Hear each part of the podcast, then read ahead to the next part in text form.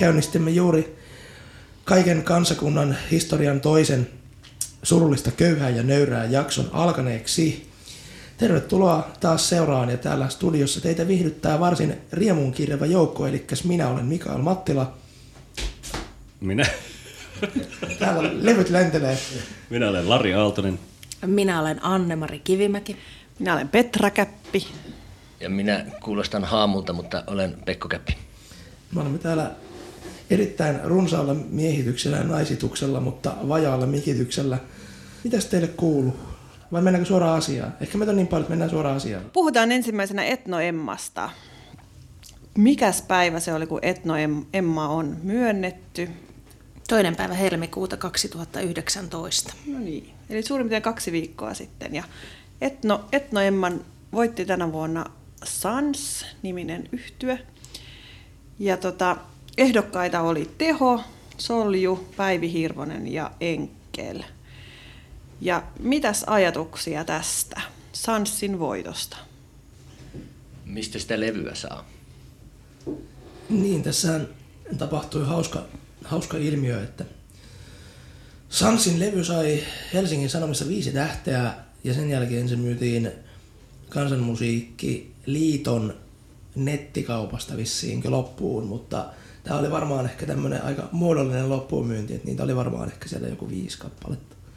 Voi, voi olla, että niitä on ollut enemmänkin, mm, sitä, sitä emme voi tietää. Hyvin varmaan maksimissaan viisikymmentä kuitenkin, mm, niin. Olettaisin. Pieniä tilauksia ne on, kun tila- tilaavat levyjä. No mä oon etsinyt tätä SANSin levyä jo viime vuonna, itse asiassa varmaan sieltä jo keväästä lähtien, kun se julkaistiin, koska SANSin levy pompsahti maailmanmusiikin listoille, ja se oli siellä ihan kärkipäässä. Ja, ja tuota, sen jälkeen se sitten huomioitiin täällä Suomessa, ja syksyllä koitin etsiä uudestaan, mutta en ole siis löytänyt mistään niin digitaalisilta löydy, kanavilta. Joo, ei löydy iTunesista, ei löydy Spotifysta. Ei, ei, ei, ei löydy SANSin levyä kyllä. Mutta Andrev Kronshav, joka yhtyeessä vaikuttaa ja jonka levyyhtiö on tämän albumin julkaissut, eli Cloud Valley Music, niin sillä on Bandcamp-sivu, josta levy kylläkin ihan kokonaisuudessaan löytyy, jos sen haluaa digitaalisesti jostain kuunnella. Joo. Että sieltä voi sitten to- käydä kokeilemassa, että onko Emman arvoinen julkaisu. Ja ketäs tässä SANS-yhtyessä soittikaan? Laulaa, soittaa. Ainakin siis tosiaan äh, Sanna, siis äh, yhtyehän on vain välillisesti suomalainen. Se tässä meidän, meidän tuota Emma Raati, Raatiamme quotekin, kun pohdimme sitä, että millä, millä perustein tämä yhtye, yhtye tämän Emmansa, Emmansa tuota sai, koska, koska tuota... Puolet, puolet orkester, siis koska levyyhtiökään ei ole suomalainen ja, ja tota, puolet orkesterista on, on ikään kuin kansainvälisiltä vesiltä. Armenialaista Duduk, Duduk soitinta soittaa Tigran Aleksanyvan ja sitten tuota, Ian Blake soittaa klarinettia, fonia ja muita tällaisia puhaltimia. Ja sitten täällä on myös Jim Sutherland, joka soittaa esimerkiksi barn flooria, eli varmaankin jonkinlaista lattiaa. Ja sitten tosiaan Sanna Kurki-Suonio ja Eerika Hammarberry laulavat ja soittelevat kanteleita. Ja Sannahan on tietenkin ö, tämän alan pitkän linjan veteraani jo tuolta Hedningarne-yhtyeestä tuttu, mm-hmm. että Sanna on toki erittäin ansioitunut artisti pitkältä mm. ajalta. Niin ehkä meitä eniten kuohutti tai ihmetytti tässä tämä, että tämä levyyhtiö ei ollut suomalainen, koska ainakin itse on kuvitellut, että emmoja ei voida myöntää muuta kuin niinku su- su- suomalaisten levyyhtiöiden niin, julkaisemille mar- levyille. Marginaaliemmoja. Niin. Niin, niin tai kyllä mä ajattelin, niin. Eikö se nyt muutenkin ole? Isommat emmat onhan nyt kaikki isojen monikansallisten. Kyllä, mutta siis ne on kuitenkin Suomen, Suomen niinku lohkoja. Siis onhan Suomessa mm-hmm. oma Universal ja omat, niinku, kaikilla iso yhtiöillä se oma niinku, toimisto täällä, johon tehdään omat itsenäiset puukkaukset, että mm-hmm. ei tule tavallaan niinku, jenkeistä tai muualta ei tule sitä sanoa, että te saatte puukata näitä ja näitä. Et ne on silleen itsenäisiä. Et Joo, mä en sillä lailla ajattelekaan, että tavallaan on jo niin globaali mieleltään, että jos joku firma on tälleen niin kuin glo- globaali ikään kuin, niin sitten kuitenkin ajattelee, että se on suomalainen, kun siinä on se suomalainen haara. Niin se haara on suomalainen. Apua, täällä tapahtuu jotain. Täällä on ö, viisi ihmistä ja vain neljä mikrofonia. Voit minun mikkiin, jos haluat. No niin.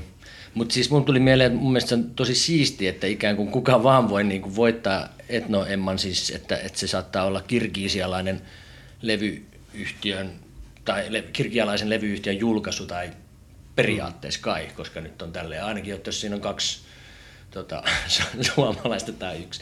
Ja mun mielestä se on tosi hienoa, että tälleen on. Mut, mm, mut se, ja sitten koska tämä kriteerit selkeästi mm, on erilaiset kuin näissä sitten ikään kuin näissä ö, pää, lainausmerkeissä pääemmoissa, koska mm. sitten niissä on nämä levymyynnit ja muut tämmöiset erilaiset, niin tässä ei ole. Niin eikö tässä Etno-Emmassa on ihan aina vaihtuva raati kuitenkin, niin. Että vuosittain vaihtuva, että ei siellä samat ihmiset päätä, että mm. se on tietty raati valitaan. Ja... Pitäisikö käydä mm. ihan nopeasti läpi, että ketä siinä tämän vuoden raadissa on ollut? No siinähän oli Hannu Saha, Juhani Näreharju, Mari Koppinen ja Päivi Ylönen Viiri. Ja ymmärtääkseni Päivi Ylönen Viiri on näistä ainoa, joka... jonka on nähnyt useammin, että hänen nimensä on siellä raadissa, muut on vaihtuvia jäseniä. Ja haluammeko avata K O-henkilöiden taustoja? No, minä voin vaikka aloittaa, vaikka että Hannu Sahahan on tällä hetkellä käsittääkseni musiikin edistämissäätiön öö, johtaja. johtaja. Niin, johtaja ihan siellä hidalgona häärii menemään ja Kansanmusiikki-instituutin pitkän linjan ukkeli. Oikein, oikein tällainen raskaan sarjan kansanmusiikki. Hefe. Kentän painia. Kentän, kentän painia. Ollut myös Sibelius-Akatemian kansanmusiikin aineryhmän professori. Niin, ja johtanut myöskin kan, kan, tö, musiikin tutkimuksen laitosta täällä. Ja kova kanteleen soittaja. Kyllä. Ja Mari Koppinen hän on Helsingin Sanomien toimittaja. Öö, mitäs, mitäs Näreharju tekikään? Juhani Näreharju on ainakin ollut Sibelius-Akatemian kansanmusiikin osaston johtajana ja toimii siellä tällä hetkellä, hetkellä lehtorina. Mm. Ja Päivi Ylönen Viiri. Suomen kansanmusiikkiliiton toiminnanjohtaja. Niin. Pitkän se, aikainen. Tämä piti sanoa vielä tuossa, tuossa äsken, että, että kyllähän vaikka nämä X-Factorit ja talentit ja nämä, niin onhan Saara Aalto menestynyt, menestynyt brittiläisten vastaavassa, ja eihän sielläkään suljeta ikään kuin pois muiden maiden kansalaisia tai, tai jotenkin, että ehkä tämä on menossa vähän tällaiseen mm. suuntaan. Niin, se on kiinnostavaa, ja sitten mä oon itse niinku yleensä ollut vähän sitä vastaan, esimerkiksi just mietin kauheasti tätä Konsta Jylhä-kisaa, kun siihen ei saa osallistua kuin suomalaiset, niin mä muistan, että mä olin siitä kauhean tuohtunut, että miksei. Joku vuosi, kun me ehdotettiin siis Mari Kalkkunille osallistumista, kun hän, olisi ollut hänelle sopiva teema, ja sitten tajuttiin, että aah, sä et voikaan osallistua, koska sä oot virolainen. Kun luettiin niitä sääntöjä. Et mä oon ää, aikaisemmin kyllä ollut tämmöistä tämmöistä tota, nationalismia vastaan, mutta nyt mä huomaan, että tässä kohti mä jotenkin niin kuin hämmennyin, että mites tää nyt on, onkaan näin. Että, mutta se on hyvä, hyvä, hyvä pointti, että, että miksi. Tätä pitäisi miettiä selkeästi nyt taas ehkä yhden ohjelman verran, että hmm. tämä kysymys kaksituhatta, on niin kiinnostava. kaksituhattakuusitoista Mari Kalkkunen levy oli Etno-Emma ehdokkaana. Mutta no, levy... se oli Korjuksen julkaisema, eli se oli sen takia, niin, niin Tapio Korjuksen, joo, suomalaisen mm. levyyhtiön julkaisema. Ja Mari Kalkkunhan on siis virolainen, tai ehkä vörylainen, virolainen, mahtava laulaja, lauluntekijä, kanteleen, haitarin ja vaikka minkä soittaja. Piano ja kitara. Onko joku soitin, mitä hän ei soita? On varmaan. Ja Su- Suomessa soit. paljon Soi. myöskin hääräillyt menemään ja konsertoinut. Ja, tai hänellä on käsittääkseni hyvin vankat siteet suomalaiseen kansanmusiikkikenttään. Mari on opiskellut Sibelius-Akatemian mm. kansanmusiikin osastolla. Ja täten tavallaan olisi täysin perusteltua esimerkiksi, että hän voisi osallistua tällaisiin kilpailuihin. Mm. Tuli muuten ehdokkaista mieleen, nyt ei liity nyt tähän käytyyn keskusteluun kauheasti, mutta Etno-Emma kategoriassa oli kaksi bändiä, jossa oli äiti ja tytär. Kuinka hienoa no, tämä on. No. Tilastollisesti merkittävä, tosi seikka. On. No tämä näyttää mun mielestä nyt sitten jo tuon niin kuin ainakin Sannan ja Eerikan kohdalla, eli SANS-yhtyeen äiti-tytär kohdalla sen, että tämä akateeminen kansanmusiikkikoulutus on jo niin kauan pyörinyt, kauan jo pyörinyt, että tämmöinen on mahdollista, koska Sanna on valmistunut Sibelius-Akatemian kansanmusiikin osastolta ja Eerika siellä opiskelee. Mm. Pitää sanoa tähän väliin kyllä, kun, kun tota, mentiin heti tähän niin kuin, ää, meitä ihmetyttäneeseen osuuteen, eli tähänkin kansallisuusasioihin, että, että tietysti tämä Etno-Emman ehdokkaat on kaikki ihan upeita artisteja ja, ja tekevät hienoa työtä Suomessa, mutta mikäs, mikäs raadin kantaa tähän niin kuin ylipäätänsä palkintojen jako? Viimeksään sivuttiin tuota Etno-gaalaa, joka oli sitten vähän hieman toisenlainen juttu, mutta miten tämä niin kuin Etno-Emma, onko se hyvä asia, että siellä palkitaan etnolevyjä? Totta kai. Pakko kertoa tästä niin kuin palkitsemisesta, kun mä oon ensi kertaa ollut joskus kaksituhattaluvun alkukymmenen aikana Etno-Emmaa ehdokkaana. Ja sitten se, siihen aikaan tämä tapahtui Kultsalla, kulttuuritalolla Helsingissä. Ja tota, nämä kaikki tämmöiset niin kuin erikoisemmat emmat, jats ja etnot ja muut, jaettiin siinä melkein siinä tuulikaapissa. Ennen kuin tapahtui mitään, niin kuin järkevät jengi tulee sisälle ja jättää vaatteita narikkaan. Ja, ja ennen sitä televisioesitystä. Joo, joo. Mm. Ja sitten siinä on, tota, siinä on semmoinen ehkä metri kertaa metrin lava ja joku yksi spotti.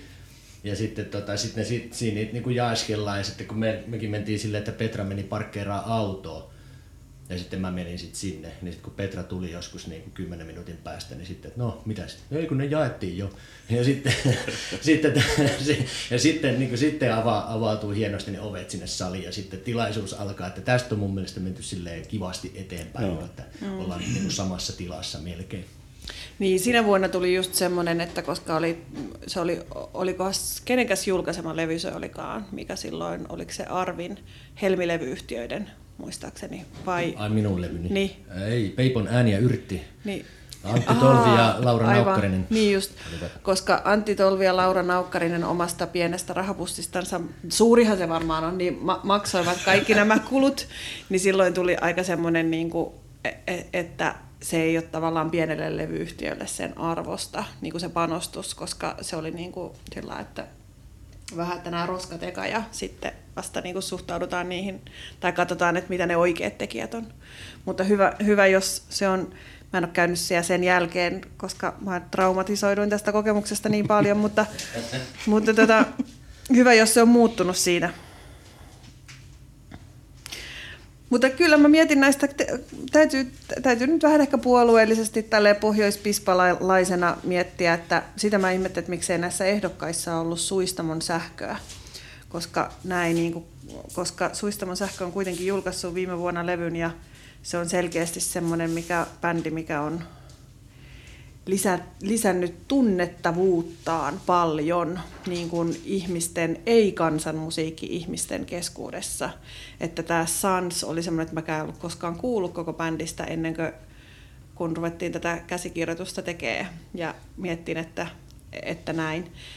Että sitä vähän, vähän ehkä näitä ehdokkaita itsessään tässä on mun mielestä niin kuin sillain ilmiselvempiä ja sitten vähemmän ehkä, niin, että ei niin ilmiselviä. Siis tämä oli munkin, munkin mielestä tosi hämmentävää, että tapahtui. Muistan, että muutama vuosi sitten, kun, tai hieman le- leikkimielinen vertaus, muutama vuosi sitten, kun Arcade Fire voitti, voitti Grammyn, en muista mitä, se oli joku tosi merkittävä Grammy, jos se oli vuoden, vuoden levy tai vastaava, niin sitten Twitter täyttyy tällaisista niin kuin Who the fuck is Arcade Fire?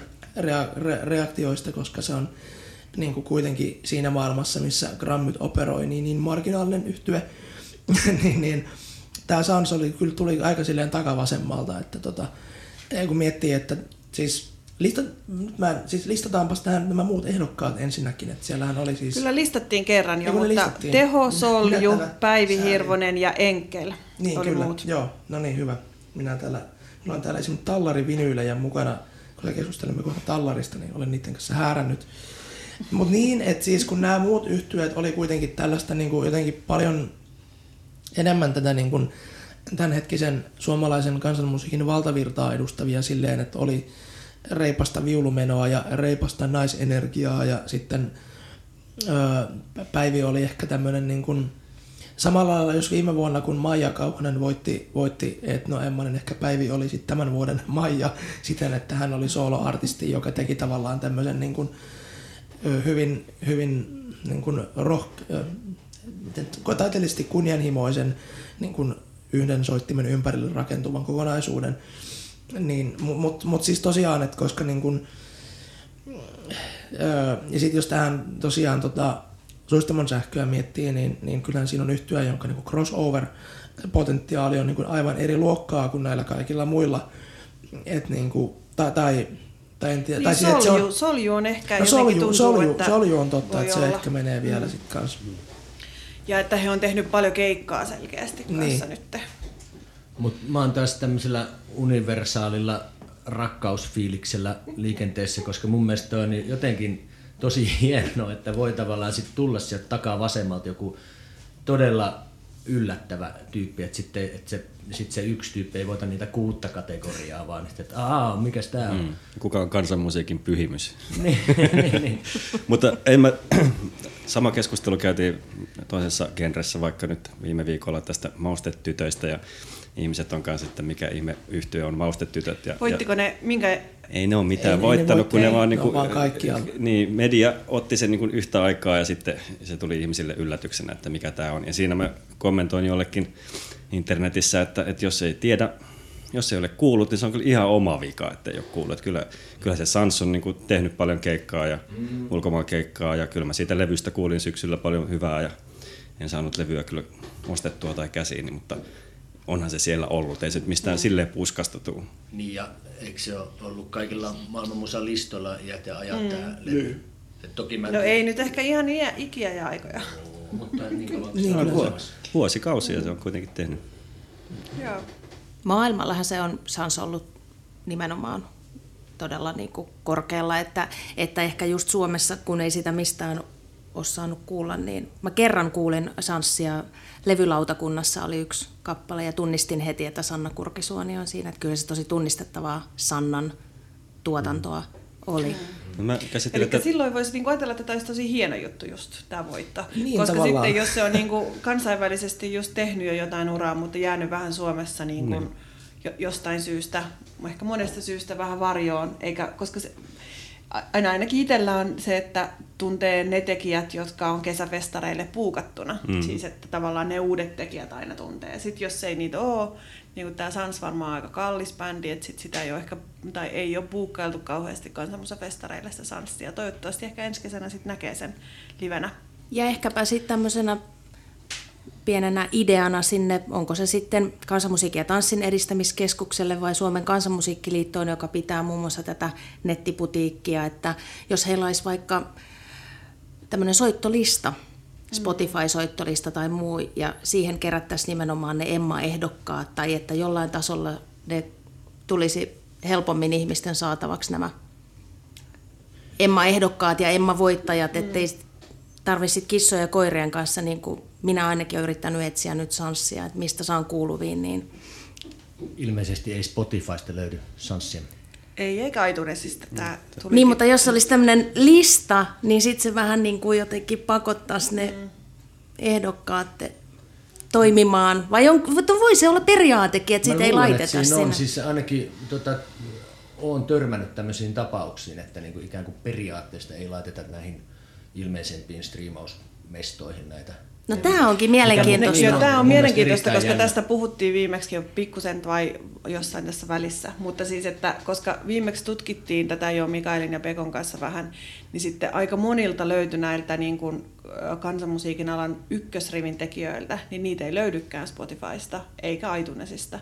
Että, että missä sitä kansanmusiikkia sitten voi kuulla? Sitä niin. Et mun täytyy sanoa, että mä oon tätä vastaan kyllä, koska mä ajattelen, siis mä oon itse ainakin nykyään jo niin laiska, että ja tiedän, että kuuntelijoista suurin osa on, että se pitäisi olla niin kuin, jossain se pitäisi olla sillain, että ei tarvi niin kuin matkustaa vaikka neljäsataa kilometriä festivaaleille tilatakseen tai ostaakseen levyn siltä artistilta itse tai, tai niin kuin kukaan, kukaan normaali ihminen Suomessa ei, anteeksi nyt, mutta ei tiedä, että on joku kansanmusiikin no nettikauppa, voi mistä voisi ehkä tilata kotiovelle mm-hmm. sen levyn. Ei sitä voi mistään löytää, jos ei sitä ole tuolla help, tosi helposti saatavilla ja nimenomaan tämmöisillä vielä soittolistoilla, jotka sitten vielä tietysti olisi tietoisuudessa, että voi, kyllähän ne soittolistatkin voi helposti jäädä kuuntelematta. Mm. Niin, ja tästä itse asiassa voimme kuulijoillemme pientä ennakkomaistiasta antaakin, että, että tässä varmaan kevään aikana on luvassa ihan kokonainen jakso, joka käsittelee juurikin kansanmusiikin digitaalista jakelua, koska se selvästikin myös tässä meidän pienessä pöytä, pyöreän pöydän seurueessamme herättää tunteita. Onko Larilla tunteita? Mulla on tosi paljon kaikenlaisia tunteita. Kerro, kerro tunteistasi. Ei, mä vielä, vielä tota, tietysti varmaan kohta joutuu, tai olisi hyvä siirtyä ehkä seuraavaan aiheeseenkin, mutta tässä tuli semmoinen mieleeni, että kuulin jossain käytävää keskustelussa sivukorvalla, että että tämä Eerikan liittyminen tuohon bändiin jotenkin meni, meni näin, että, että hän tuli fiittaamaan jossain yhdessä biisissä, mutta sitten se työskentely olikin ollut jotenkin niin antoisaa, että sitten lopulta hän, ymmärtääkseni hän on ollut myös säveltämässä sitten sillä levyllä kappaleet ja on, onkin ottanut tosi suuren roolin, että se tämä niin, kuin, niin sanottu vanha SANS onkin ollut sitähän silleen erilaista ehkä, ehkä kuin, kuin tämä uusi levy. Ja silleen, että no, näin. Ja ymmärrän hyvin, Eerika on mahtava laulaja hmm. esimerkiksi. Pekko vastaa tänäänkin universaalista rakkaudesta. Ihan. Se on koko viikonlopun vastannut universaalista rakkaudesta. Huomattu ja on. Jatkuu tänä sunnuntaina, sunnuntaipäivänäkin vielä. Olen niin onnellinen. Eli näissä, näissä hurmiollisissa olotiloissa voinemme siis jotenkin, jos me haluamme tätä keskustelua vetää jotenkin pakettiin tässä, niin, niin käännämmekö tämän SANSin voiton sittenkin jotenkin iloiseksi asiaksi, että kyllä, tällainen, kyllä. Kyllä. Että, että onnea, tällainen onnea. Niin kuin, onnea SANS. Niin, että tällainen ö, tämän ikään kuin Sibelius-Akatemian valtavirran, tämän Sibelius-Akatemian määrittelemän valtavirran ulkopuoleltakin tulee artisti, joka on, on, on siellä Anne-Mari nyrpistää. Otsat rypistyy kyllä. Mun mielestä Sibelius-Akatemian soundi on hyvin tunnistettava. Tästä, tästä tämä on jakso, jakso numero kuusi. Jakso numero kuusi. Mun mielestä nämä Enkelit ja Tehot kuulostavat, siis ei ne kuulosta tietenkään samalta, ne on ihan erilaisia bändejä. Mm. Mutta se tapa, miten ne sovittaa ne biisit ja se soundi, miten se musa tuotetaan, niin mun mielestä se on niinku hyvin ty- niinku silleen ajan... Siis silleen, se, siinä on erittäin tunnistettava tyyli. Ja terveisiä Hannu Sahalle, joka on kansanmusiikkityylistä kirjoittanut per, erittäin vankan perusteoksen. Mutta siis minun asiani oli tässä siis se, että niinku, et, et, et voimme kääntää siis hienoksi ja positiiviseksi asiaksi sen, että on tämmöinen nimi, joka on paljon tehnyt keikkaa ulkomailla ja tavallaan profiloituu aivan erilaiseen skeneen kuin nämä muut, ehkä Soljua, pois lukien Solju, jolla on sitten taas ihan oma seuraajakuntansa, mutta nämä kolme muuta ehdokasta, jotka kuitenkin niin kuin pyörii tässä aika perinteisessä niin kuin Sibelius-Akatemia Kaustinen Öö, tota, tyyppisessä, tyyppisellä akselilla, niin SANS tulee tämän ulkopuolelta ja erittäin tervetulleesti siis sekoittaa pakkaa. Hyvä. Ja haluamme kuulla SANSin musiikkia. Haluamme, kyllä, mutta hei, yksi, saanko vielä? SANS Spotify. Sa, saanko vielä saada sen negatiivisen suom- savolaisen, aina, aina koska saa. Minä olen savolainen, niin minä negatiivisesti vähän takarivistä vielä huutelen tähän loppuun, niin sitä voi miettiä kyllä, tai suosittelen miettimään kaikki, jotka miettii bändin nimiä, että onko hyvä valinta ottaa semmoinen tämmöinen SANS, joka on siis yksi maailman suurimpia kieliä, eli ranskan kielinen sana, joka tarkoittaa ilman. Ja tota, et sitä on hirmu vaikea, että se tavallaan se musiikin löytämistä hankaloittaa myöskin se, että jos googlaa sillä sanalla, niin sieltä löytyy niin kuin miljoonia hittejä kaikenlaisiin niin kuin ranskankieliseen musiikkiin eri, eri mantereilta. Että se, se voi olla tosi hyvä tai, ja mulla ei ole tosi hyvä tai tosi huono asia se, että valitsee semmoisen sanan, joka tarkoittaa niin kuin satojen miljoonien ihmisten puhumalla kielellä jotakin. Niin, eli, eli voisitteko kansanmusiikkiyhtiöt lakata nimeämästä itseänne vaikeasti googletettaviksi? Koska me ollaan vanhoja ja väsyneitä, halutaan nopeita tuloksia. Tämä oli erinomainen päätös tähän, koska nyt taitaa jingle soimaan ja mennään seuraavaan aiheeseen.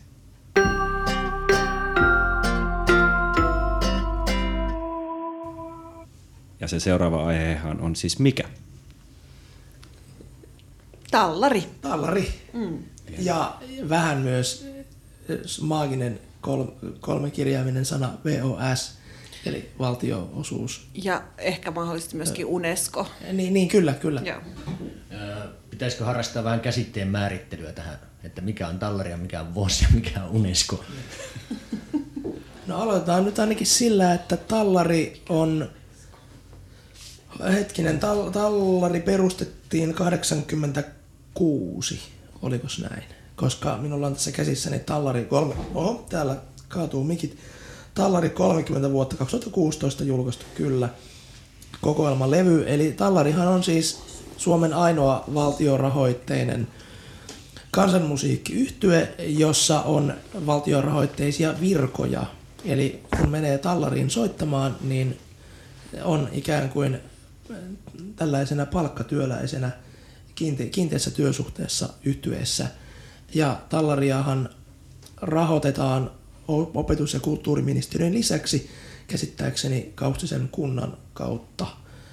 Öö, ja oliko siinä vielä jotain muita, muita tuota, varmaan sitten on ehkä jotain hanke, hankekohtaisia lisäapurahoja, mutta, mutta siis niin kuin tallari, tallari on siis tälleen periaatteellisesti samalla linjalla kuin esimerkiksi Riku Niemi-orkestra. Siellä Petralla oli hyvä lista näistä Joo, yhtyeistä. Mulla oli V O S-orkesteri, eli tämmöistä valtionosuusorkestereista lista. kaksikymmentäkahdeksan orkesteria on Suomessa, saa tätä niin kuin kohtuullisen pysyvää valtionavustusta, joka, joka ehkä vuosittain kuitenkin tsekataan, että se vähän mu- muuttuu, että mikä se rahoitus on, tai ainakin jollakin syklillä, ja, ja niistä on niin kuin, suurin osa niistä on siis kaupungin orkestereita, mutta sitten nyt voin luetella, että sitten tällaiset, tällaisilla on myöskin valtionosuus, kuin kamariorkesteri Avanti, ja sitten Tallari, Loiskis, lastenmusiikkiorkesteri, Elorytmi, joka on siis Riko, Rik, Elorytmi Oy, mikä on Riku Niemi-orkesterin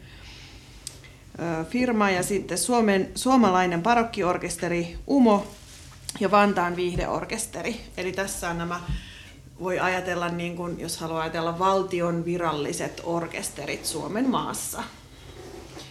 Ja mikä oli hyvä pointti, niin oli se, että, että näiden henkilötyövuodet, eli saamat rahoitukset on hyvin, hyvin erilaisia. Että kaikista isoin potti menee Helsingin kaupungin orkesteri, orkesterille, jossa on siis sata kolmekymmentäkolme henkilötyövuotta, eli sata kolmekymmentäkolme henkilölle maksetaan vuosipalkkaa.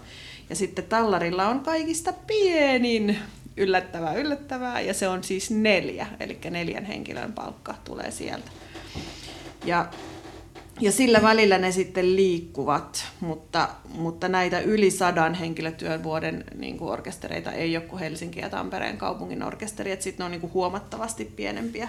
Ja näistä marginaalisista orkestereista Umolla on kaksikymmentäkahdeksan, ja sitten Rikuniemellä yhdeksäntoista, ja Loiskiksella on esimerkiksi viisi, ja Vantaan viihdeorkesterilla yhdeksän, mutta Tallari on siis sä- säälittävän pieni tässä, niin kuin, täytyy sanoa, niin kuin, tai jännä, että koska se on On, on ainoa kamutoimija, niin se, mm. se tota, että jos katsoisi niinku prosentuaalisesti, että tässä V O S-hommassa, että paljon menee kansanmusiikille rahaa, niin prosentti on niinku itkettävän pieni. Siinä varmaan oma rahoitusosuus on vaikuttava. Yleisradio aikoinaan oli tässä Tallarissa mukana, ja silloin sitä rahoitusta tuli sitä Yleisradion kautta, ja silloin myös pystyi olemaan enemmän henkilötyövuosia. Mm-hmm. Mutta jossain vaiheessa Yleisradio jäi pois. Tallari ei ilmeisesti enää tee niitä kantanauhoja. Mm-hmm. Niitä tehtiin aika paljon Tallarin toimesta Yleisradiolle. Niin tässä on ollut tämmöinen rahoituksen lasku, joka sitten ilmeisesti sitä ei ole saatu paikattua. Joo. Haluaako joku vielä avata UNESCO-termiä? Eh, niin. UNESCOhan on siis, siis Y K:n kulttuurijärjestö. Ja, ja tota, mä en tiedä, onko tämä nyt tässä... Miksi UNESCO juuri mainittiin? Mainittiinko se sen takia, että Kansanmusiikki-instituutti sai siis juuri esimerkiksi S K R T, eli Suomen kulttuurirahastolta helvetisti rahaa. sata tuhatta euroa kaustislaisen viulupelimannismin viemisestä UNESCOn aineettoman kulttuuriperinnön listalle, joka on, joka on kyllä siis upea projekti, ja varmasti, varmasti tota, kaikki me nautimme siitä aivan suunnattomasti. Mm. Mutta miksi, miksi oli tässä se UNESCO, niin mä itse ajattelen ainakin, että nämä Tallarin uudet, niin kuin tämä henkilöstövaihdos, että otetaan kaksi viulistia, kaksi niin kuin sillai Järvelä sukusta viu, viulistia, että niin kuin tavallaan painotetaan sitä kaustislaista viuluperinnettä. Mm, tai siis, että, otan ennen kuin sä menet tuon pidemmälle, että, että mitä siis, miksi Tallari on siis nyt aiheena? niin no niin. Olin myös juuri tänne tässä. Hyvä. Aa, eli. eli Tallarista jäi yksi pitkäaikainen jäsen Ritva Talvitie. Viimeinen Elä... alkuperäisiä. Kyllä. Ritva Talvitie jäi eläkkeelle ja Ritva Talvitien tilalle äh, haettiin joko yhtä tai useampaa. Haku oli aika avoin. Mm. Siinä oli monet mahdollisuudet hakea eri prosentilla kahden vuoden määräaikaisen. Sitten oli tehty nyt määräaikainen, että ei ollut eläkevirkka, vaan määräaikainen oli tämä työnhaku. Ja siis ö, tarkistin asian äsken, että aiemmin tässä välissähän nämä neljä henkilö, henkilö tuota, ö, tai siis ne, ne, neljä virkaa, niin niistä oli täytetty vain kolme, koska siis Tallari ö, oli käsittääkseni niin kuin vakituisesti operoi ainakin hetken aikaa vain triona, että siis tällä hetkellähän Ritva Talvitien yhtyötovereina toimivat Katri Haukilahti ja Sampo Korva ja sitten johtaja-tuottajana bonusjäsenenä Matti Hakamäki, mutta Mattihan on muutenkin jo Kansanmusiikki-instituutin ö, toiminnanjohtaja, niin en tiedä sitten, että miten tämä niin kuin silleen juridisesti on mennyt, eikä se ole relevanttia. Relevanttia on, onkin juuri ollut tämä, tämän henkilö, ö, henkilöstön uudelleenjärjestelyn aiheuttama keskustelu, eli se, että vastaako yksi Talvitie kahta Järvelää, koska Talvitien tilallehan tulivat nyt sitten ö, Esko Järvelä ja Arto Järvelä, ja Eskohan tunnetusti on Maunon poika, ja Mauno, Mauno Järvelä taasen on suuri viulupersona Kaustisella, muun muassa näppäripedagogiikasta tunnettu. Niin, ehkä voiko, tavallaan... voiko joku vielä selvittää Arto Järvelän sukulaissuhteen tässä, koska niin, se on minulle on epäselvä. Eskon serkku. Okay. No niin. No niin. Mutta Artohan siis, hänen ei ole natiivi kaustislainen. Joo. Eli, mut, mut tavallaan... Hämeen poikia. Niin. Mm, mutta Tätä... kontaktit kylään siis on olemassa niin niin. Kaustiseen. Ja, ja tavallaan niin kuin tässä koko ajan, kun yrittää miettiä, että miten tämän asian selittää ihmiselle, joka välttämättä ei ole niin inessä, niin ehkä niin kuin... Mutta mun mielestä tavallaan nyt tälleen purkaa auki, niin tajuaa ehkä vielä paremmin, että miten tietyt... tietyt niin kuin henkilödynaamiset suhteet määrittää aika paljon niin kuin tämän meidän alan jotenkin tosi tärkeitä posteja, että niin kuin et, et kyllä se niin kuin on tosi selvä signaali, että nyt siellä on kaksi Järvelää hommissa mm. ja nyt me varmaan puhumme siitä, että onko se hyvä vai huono asia. Mm. Niin mä, mä palaan, mä peruutan just siihen UNESCO-hommaan, että mä tavallaan ajattelin tämän ihan täysin niin kuin semmosena, että mä juttelin siis Matti Haka, Hakamäen kanssa, nyt ei tarvi varmaan enää selittää kuka hän on, koska Mikael jo selitti, niin aika pitkästi just tuolla Falklandia-reissulla tästä, hän on hyvin innoissaan tästä UNESCO-hankkeesta, mikä on ihan mieletön. Mieletön, mieletön hanke, että, että kaustislainen viuluperinne saataisiin. Suomella on siellä, mä en tiedä mitä muuta Suomella on kuin sauna siellä UNESCOn niin kuin aineettoman perinnön listalla. Sitä voi joku googlailla, jos on tässä aikaa. Niin tota, mutta että siellä olisi joku kansanmusiikkielementti, niin se olisi semmoinen asia, mikä varmasti niin kuin hyödyttäisi koko kenttää ja myöskin niin kuin, ei vaan Suomessa, vaan vaan myöskin niin kuin ulkomailla, ja sitten, että tavallaan Suomessa voisi laajentaa työllistymismahdollisuuksia tämmöinen niin kuin museokentille ja erilaisille, että, että se on niin kuin, jos, jos näin kävisi, että se menisi sitä, siis vuonna kaksikymmentä ehdotetaan sinne UNESCOon kaustislaista viulu, viuluperinnettä, niin tota, se olisi varmasti kaikille hyvä asia, mutta ajattelen, että tämä niin kuin kahden Järvelän, kahden viulistin puukkaaminen siihen bändiin on ollut niin kuin strategisesti itsestäänselvyys tässä kohti. Mä ajattelen tämän näin. Tietääks kukaan, että niin kuin ketkä, oliko se sitten, niin kuin, tai kuinka iso organisaatio päätti tästä valinnasta tai rekrystä? Siis instituutti tietenkin, mutta tavallaan, että, että oliko siellä sitten niin kuin Hakamäki ja kumppanit? Niin ja paljon oli hakijoita. No hakijoita niin. Ilmeisesti on ollut aika Oli paljon, jo, koska jo. Olen ymmärtänyt, että kaik- kaikkia hakijoita ei ole kutsuttu haastatteluun ja haastattelut on tehty kahdessa erässä. Että ilmeisesti myös haastateltavia on ollut paljon. Joo, ja itsekin jo tuntee niin paljon ihmisiä, jotka haki, että kyllä niin kuin ihmiset, mikä oli tosi kiva, että ihmiset lähti tosi isoin, sankoin joukoin hakemaan myöskin tuonne niin kuin nuoret ja eri-ikäiset muusikot, kansanmuusikot.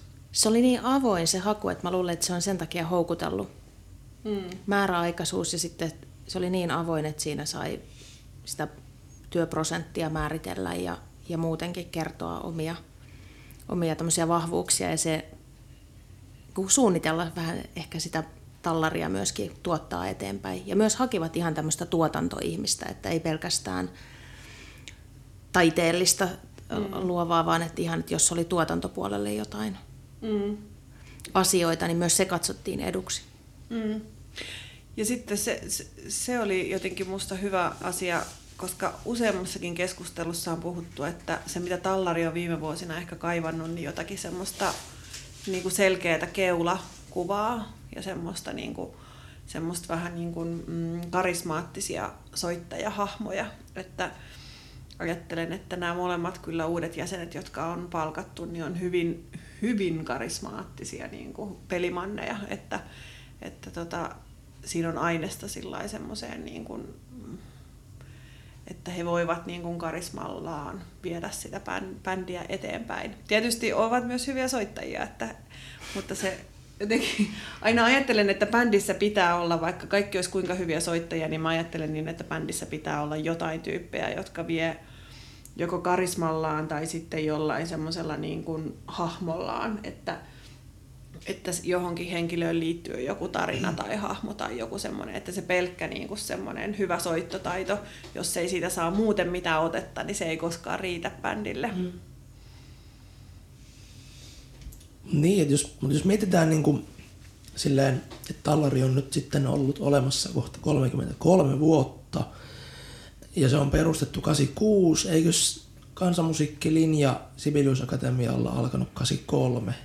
Mm. Ja sitten kun miettii, että siis mä tässä pläräsin vanhoja tallarin levyjä ja esimerkiksi moneen otteeseen mainittu Hannu Saha on kirjoittanut kymmenen pennin ryyppylevyn takakanteen vuonna yhdeksänkymmentäyksi, että se on nel- viiden, vuod- viiden toimintavuotensa aikana julkaissut jo neljä levyä ja soittanut vaikka kansanlaulaja Erkki Rankaviidan taustayhtyeenä ja tavallaan niin kun jo tuossa tuohon aikaan tehnyt hirveästi kaikkea ja miettinyt, että miten tavallaan kenttä oli silloin niin, kun niin uusi ja niin erilainen ja sellainen, niin kuin, tai että, että tavallaan että kun sitä kulttuuria vasta oltiin silloin luomassa, niin lähinnä, niin kuin, jos, jos miettii, että mitä, mitä, miten järjettömän määrän erilaisia kokeiluja ja tyylillisiä niin kuin, juttuja tallari on, on niin kuin, vuosien saatossa tehnyt, niin mua jotenkin, ja ehkä toisena upeana esimerkkinä tämä Kansansoittimet-sarja, josta varmaan löytyy YouTubesta jotain pätkiä. Siis suosittelen kaikille. Pidän siitä kohdasta, missä Timo Valo soittaa kiviä. Siis, no ei mennä siihen sen enempää, mutta siellä on tosi upeata kamaa. Siis, siis, että tavallaan, että siinä on niin kuin, pointtina se, että, että tallari niin kuin, öö, alusta saakka hyvin jotenkin silleen systemaattisesti lähti niin kuin, Niin kuin ohjelmallisesti esittelemään, että mitä kaikkea asioita suomalaiseen kanssa, tai mitä kaikkia asioita niin kuin se organisaatio, joka tallarin takana toimii, niin kuin kokee kuuluvaksi suomalaiseen kansanmusiikkiin. Ja tavallaan se tuotiin heti esiin, että tässä on nämä kanteleet, tässä on jouhikot, tässä on harmonit, haitarit, kaikki mahdollinen. Ja tavallaan, että se, se peli tehtiin silloin kolmekymmentä vuotta sitten, sitten on ollut kaiken maailman tyyliin, että on ollut jo se Joo, se Keskitalo ja Jesse Kaikuranta, Y M S-tyypit mukana, niin jotenkin kiinnostaa hirveästi, että nytten kun koko jäsenistö on vaihtunut ja nyt siellä on yksi öö, niin kuin pitkän linjan järvellä, yksi melkein yhtä pitkän linjan järve, järvellä, niin että miten tästä eteenpäin, niin mitä kaikkea voikaan vielä sattua ja tapahtua? Niin, jatkuuko sitten tämä Tallarin ö, koulutustoiminta myös, koska hän on niinku perinteisesti opettanut Alakönnin opistossa Kaustisella, mutta myös Kokkolan konservatoriossa ainakin, ja kouluttanut kymmeniä ja kymmeniä muusikoita. Muun muassa minua ja Pekkoa on ainakin Ritva Talvitie opettanut jouhikon soitossa. Ja minua on Ritva opettanut haitarin soitossa. Minua ei ole opettanut. Sinä et ole ollut Ritva tunneilla. Me ollaan soitettu sen kiedestä kiviä Larin kanssa. Se on kyllä totta.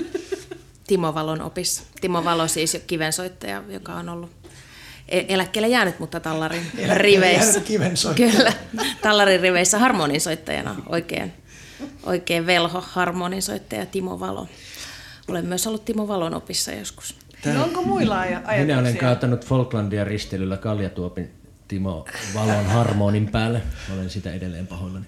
Mä oon semmoinen tallarilapsi, että kun mä oon silloin joskus aloittanut jo viisitoista-kuusitoistavuotiaana perustanut ekan kansanmusiikkibändin, niin meidän, meidän spontaanivirebändi oli tallarilapsibändi ja me, me tota, aika usein päästiin tallarin kyydillä, vaikka kihauksessa ne heitti meidät sitten Kiteen juna-asemalle ja, ja, ja tallarilaiset on ollut meidän opettajia ja mulla on hyvin tämmöinen vahva suhde niihin vanhoihin tall- tallarityyppeihin.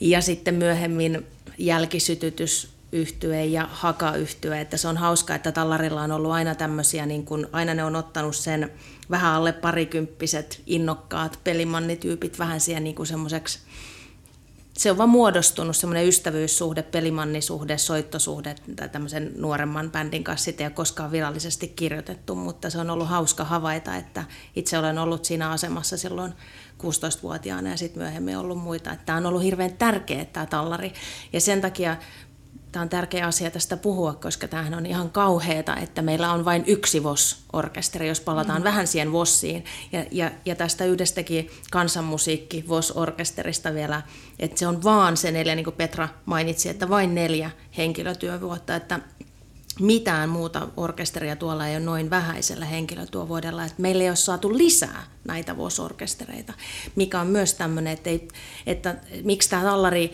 kiinnostaa ja miksi meitä kiinnostaa niin kauheasti, ketä siihen valitaan ja miksi meitä kiinnostaa se tallarin tulevaisuus, koska se on nyt se meidän ainoa ja se olisi tosi tärkeä pitää ainakin neljässä, mutta sitten, että näitä pitäisi olla kymmenen tämmöistä neljän henkilötyövuoden V O S-orkesteria ympäri Suomea kansanmusiikin alalla.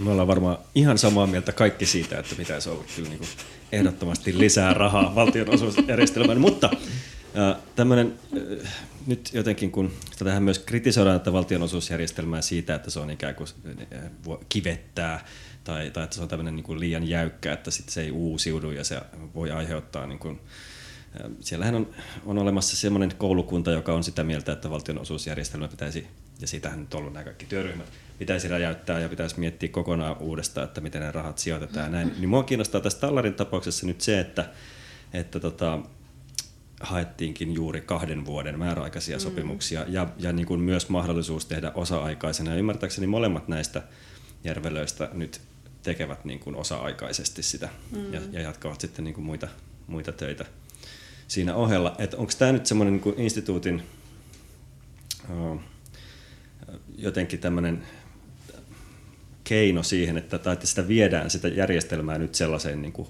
projektimaisempaan ja hankemaisempaan systeemiin, jossa, jossa niin kuin se ei olekaan sitten enää eläkevirka. Ja onko tämä hyvä asia, koska, mm. koska tota, sitten taas se, että koko ajan kaikki on niin silpputyötä ja pätkätyötä ja tälleen, niin, vo, niin mitä, mitä te olette siitä mieltä? Mä oon sitä mieltä ehdottomasti, että se on kuitenkin hyvä asia, koska mä oon just tässä V O S-systeemissä, mä kuulun niihin ihmisiin, että mä oon tosi paljon vastaan sitä, että ihmisillä on tavallaan niitä eläkevirkoja, että mä ajattelen, että jos Jos nyt seuraava V O S, kansanmusiikin V O S-bändi olisi Anne-Mari Kivimäki Ensemble, ja sitten Anne-Mari joutuisi siinä kohti valitsemaan itsellensä kolme muusikkoa, jonka kanssa soittaa eläkkepäiviin asti, ja sitten niitä ei voi vaihtaa, että Anne-Marilla ei olisi mitään mahdollisuutta vaihtaa niitä tyyppejä. Niin musta se ei ole niinku kellekään hyvä juttu, siis et, että, ja vähiten, vähiten ehkä Anne-Marille ja taiteelle, siis että Että et jotenkin se niinku liikkuvuus ja semmoinen, että sitä pystyy muuntaan, niin se pitäisi pysyä niinku näissä. Et se on eri asia, kun sulla on se niinku iso teatteri. jossa pystyy vaihtaa hahmoja, mutta sitten jos on neljä hengen bändi, niin se on aika raakaa. Niin kyllä silleen, niin kun, jos miettii, että jos jollain on taiteellinen eläkevirka, niin se jotenkin tuntuu aivan hirvittävältä asialta silleen, että ihminen on sidottu johonkin tällaiseen duuniin vuosikausia eteenpäin. Tai jotenkin tuntuu, että se olisi niin kuin jollekin mystiselle luovuudelle tavallaan tosi... Tai että kun yleensä ihmiset, tai siis en mä tiedä, tämmöinen fiilis on, on, on tullut öö, ehkä myös niin kansanmusiikkialalla tietyissä paikoissa, jossa on, on niin kuin vaikka opettajan viroissa tai tämmöisissä niin kuin koulutushommissa, koulutuksellisissa ja hallinnollisissa hommissa ihmisiä, jotka niin kuin on siellä lähinnä siksi, että se on, se, se on kiinteä virka, niin kyllä se niin kuin syö hirvettävästi sitä semmoista intoa niin kuin tehdä ja keksiä uutta, mikä sitten taas niin kuin näkyy koko alalla. Että et kyllä niin kuin, et, et, tää niin kuin ihan tyyliin silleen, että, että se, että joku vaikka, kun Suomessa va, vaikka kansanmusiikkia lähtökohtaisestikin opetetaan jo aika laihanlaisesti, niin sitten olisi niin kuin elintärkeää, että ne ihmiset, jotka pyörittää niitä opintosysteemejä, olisi sellaisia tosi ulospäin, niin kuin, tai tosi semmoisia, niin kuin, mikä nyt olisi järkevää sanaa, silleen innokkaita ja, ja sellaisia niin kuin, äh, niin kuin, äh, halu, halu, tai, ja, mä en niin kuin keksi yhtään sitä järkevää niin kuin muotoilua tähän, mutta siis ihmisiä, joilla, jo, jotka jotenkin, niin kuin, joilla on vastuu siitä perinteen ja niin kuin viemisestä eteenpäin ja samalla myös osoittaa niin kuin tavallaan ulkopuoliselle mm. systeemille, että tämä on tärkeää ja, ja niin kuin varsinkin kun tuntuu, että nämä on tämmöisiä aloja, joista ensimmäisenä ruvetaan leikkaamaan, kun jos leikataan, niin silloin on elintärkeää, että ne hahmot, jotka sitä hommaa pyörittää, on sellaisia, että niitä kiinnostaa sen alan tulevaisuus. Niin, pitäisi niin kuin samaan aikaan, kaikkien alan tyyppien pitäisi samaan aikaan hirveästi lobata eri suuntiin ja sitten myöskin tehdä sitä semmoista niin kuin julkisuustyötä, että tuoda koko ajan niiden niin kuin rakentajien ja harrastajien ulkopuolelle sitä, että koko ajan pitäisi saada hirveästi sitä niin kuin harrastaja ja kuuntelijaa, fanimassaa kasvatettua myöskin. Mutta V O S, jos kukaan muu ei tästä V O S-asiasta puhu, niin, niin mitä mä nyt voin ajatella, että mä oon vähän niin kuin huolestunut tai mitä just toivoisin, että siihen tulisi nopea muutos, koska sit jos ajattelee, että Tallaria nyt, jos on näin, tämä on tätä meidän tai speku, spekuloimista, että jos Tallaria vielä niin kuin entistä kiinteämmin ikään kuin mm, käytetään sen niin kuin kaustislaisen viulupelimanni-perinteen öö, tämmöisenä soihdunkantajana, ja, ja niin kuin fiksataan sitä siihen, nimenomaan siihen viulis, viulismiin, niin se sulkee sitten niin kuin kaiken muun kansanmusiikin pois siis siitä, että jos keskitytään kovin, mikä on tietysti niin kuin tässä tilanteessa ymmärrettävää ja ihan hyvä, että keskitytään johonkin, mitä tehdään, mutta sitten se, että, että kun tämä kenttä on niin moninainen, mitä on, ja, ja se musiikki on niin monipuolista, niin joku pitäisi saada mun mielestä kyllä edes yksi, jos ei kymmentä, niin joka olisi niin kuin sit, että se tapa tehdä olisi hyvin toisenlainen. Ja vaikka niin kuin siis ei yhtään ottamatta mitään Tallarin arvosta pois, niin Tallari kuitenkin on niin kuin orkesterina just niin kuin hirveän perimä, pe, pe, perinteinen pelimanniorkesteri, että sitten jos ajattelee just sitä semmoista, niin kuin, että mä itse asiassa nykyään kyllä uskon ihan siihen, että sillä niin kuin todella perinteisellä pelimannihommallakin voidaan saada uusia kiinnostuneita ihmisiä, että, että mä en usko, että kansanmusiikkia on aina pakko niin kuin verhota johonkin muihin vaatteisiin, jotta se voi olla kiinnostavaa, että ihmiset nimenomaan saattaa nykyään kilahtaa siihen, että, että siellä pirtissä soitetaan sitä niin kuin harmoniaviulua, että se voi just olla se kaikista viehättävin juttu, mutta tavallaan just, että niitä vaihtoehtoja pitäisi olla ja olisi tärkeää tuoda niin kuin tähänkin, tähän V O S-systeemiin niin joku vaihtoehto rinnalle, jotta, jotta niin kuin olisi sitä toista puolta. Mutta eikö se nyt menisi silleen, että kaksi vuotta viulua ja sitten seuraavat kaksi vuotta kiven soittelua? Että, että... Nimenomaan mun mielestä, että se kierto on miss, melkein missä tahansa oleellista, just niin kuin ainakin taiteesta kun puhutaan, niin Et koska silloin äh, asiat pysyy fresseinä ja ne uudistuu koko ajan niin vähän niin väkisin. Et mutta... Sitten jos on tosi pitkäaikaisen, toisaalta se nyt niin rauhoittaa sitä niin äh, työnteon touhua, jos pystyy niin pitkäjänteisesti keskittyä johonkin, mutta kymmenenkin vuotta on tosi pitkä aika. Voihan ne olla sitten, ettei haeta tämmöisiä yksittäisiä pestejä niin, että meillä on täällä jo kaksi muusikkoa ja niiden lisäksi haetaan kaksi muusikkoa. Mm. Voihan ne olla myöskin niin, että hei, ai teillä on tommoinen bändi, te haluatte kehittyä. No tässä olisi teille kahdeksi vuodeksi niin tämmöinen jo olemassa olevalle kansanmusabändille. Voisihan se myös toimia näin, että ei aina ole sieltä yksittäisiä virkoja nyt, että teidän pitää soittaa yhdessä, vaan se olisi tämmöinen jo, koska kansanmusiikin puolella on todella paljon bändejä, jotka on, on jo treenannut yhdessä ja tehnyt, haluaa tehdä yhdessä hommia. Nythän me ikään kuin puhutaan, puhutaan ehkä vähän liikaa näistä kahdesta uudesta, että voitaisiin myös puhua niistä muista tallarilaisista, joilla on sitten monenlaista osaamista siellä taustalla muuta kuin viulismia. Mm. Niin, mutta siis mä en, mä en ainakaan haluaisi nähdä tallaria sillain, että se, koska sillä on kuitenkin tosi vahva se niin kuin pelimannipainotus ollut aina, semmoinen niin kuin tietynlainen län, länsisuomalainen, että mä en haluaisi nähdä, että sitä niin kuin viittaa otetaan hirveän pois, koska kyllä mä niin kuin ajattelin, että olisi, olisi hyvä, että on yksi semmoinen niin kuin V O S-orkesteri, jotka niin kuin isolla rahoituksella tekee sitä aina ja niin kuin, että pitää siitä osasta perinnettä ikään kuin huolta, että mä haluaisin kyllä mieluummin nähdä, että sitten se niin kuin muu osasto tulisi jostain muualta, mm. että nimenomaan kenttä taistelisi sen puolesta, että jumalauta, niitä niin kuin V O S-henkilötyövuosia on vaan pakko saada kansanmusalle lisää, että ei, ei lähdetä yhtään siitä, että niin kuin otetaan että näillä samoilla toteutetaan ikään kuin kaikkea, niin no, vaan että lisää. Ajattelin tätä testialusta, että tarjotaan uusille bändeille on niin, että se on joku uusi olemassa oleva. Niin, että niin. En, en tokikaan tätä nyt tarjoa sinne Kansanmusiikki-instituuttiin ja mm. tallarille, vaan nimenomaan, että olen jo siellä tulevaisuudessa, jossa niitä kansanmusiikkivosseja tai mitä ne nyt sitten onkaan, jos systeemi mm. uudistuu, mutta kuitenkin näitä henkilötyövuosia, niin se voisi olla myös mahdollisuus. Tämä on vaan niin kuin heittona tämmöinen mm. ehdotus. Mm. Niin, niin siis yksi tämmöinen välihuomautus lähinnä silleen, että et kuitenkin nämä tota, musa- tai erinäiset yhtyöt, jotka tämän V O S-systeemin alla on, niin edustaa kuitenkin niin erilaisia musiikkityylejä, että tavallaan niin kuin, ö, mä rupesin, siis no Rikuniemi-orkesteri menee ehkä jotenkin jatsin alle, myös Umo on tietty jatsia, mutta tota Mä, siis, et, eiks noi, et mä rupesin miettimään, että et paljonko esimerkiksi sit niinku vaikka, tai mit, no, sen, miten se nyt määritellään taas, mutta, mutta et, et eihän, et, et, mä oon ymmärtänyt, että suurin osa noista V O S-yhtyeistä on, on nimenomaan niinku klassisen niinku taidemusiikin puolella. Mm, et, niinku, et ei, ei varmaan sen nyt jatsillakaan kauheasti juhlita. Ja sit, mutta, mutta siellä on Umolla kaksikymmentäkahdeksan henkilötyövuotta, mm. että nyt tällainen...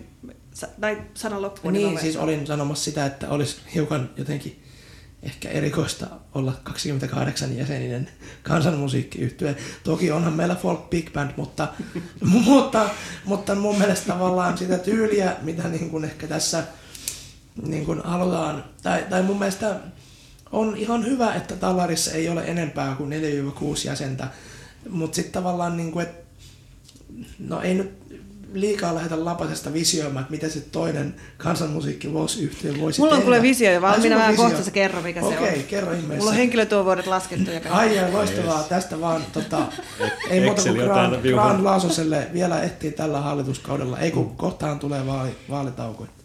Mutta siis niin, että et jotenkin ö, niinku sit ne yhtyeet pitäisi pitää niinku suunnilleen tämän kokoisina. Et en mä haluaisi nähdä mitään viisitoista jäsenistä kansanmusayhtyä, että sitten jossa kaikki niinku mm. tai jotenkin, koska kansanmusiikin kuitenkin se ydin on ihan muu kuin vaikka big band jatsissa.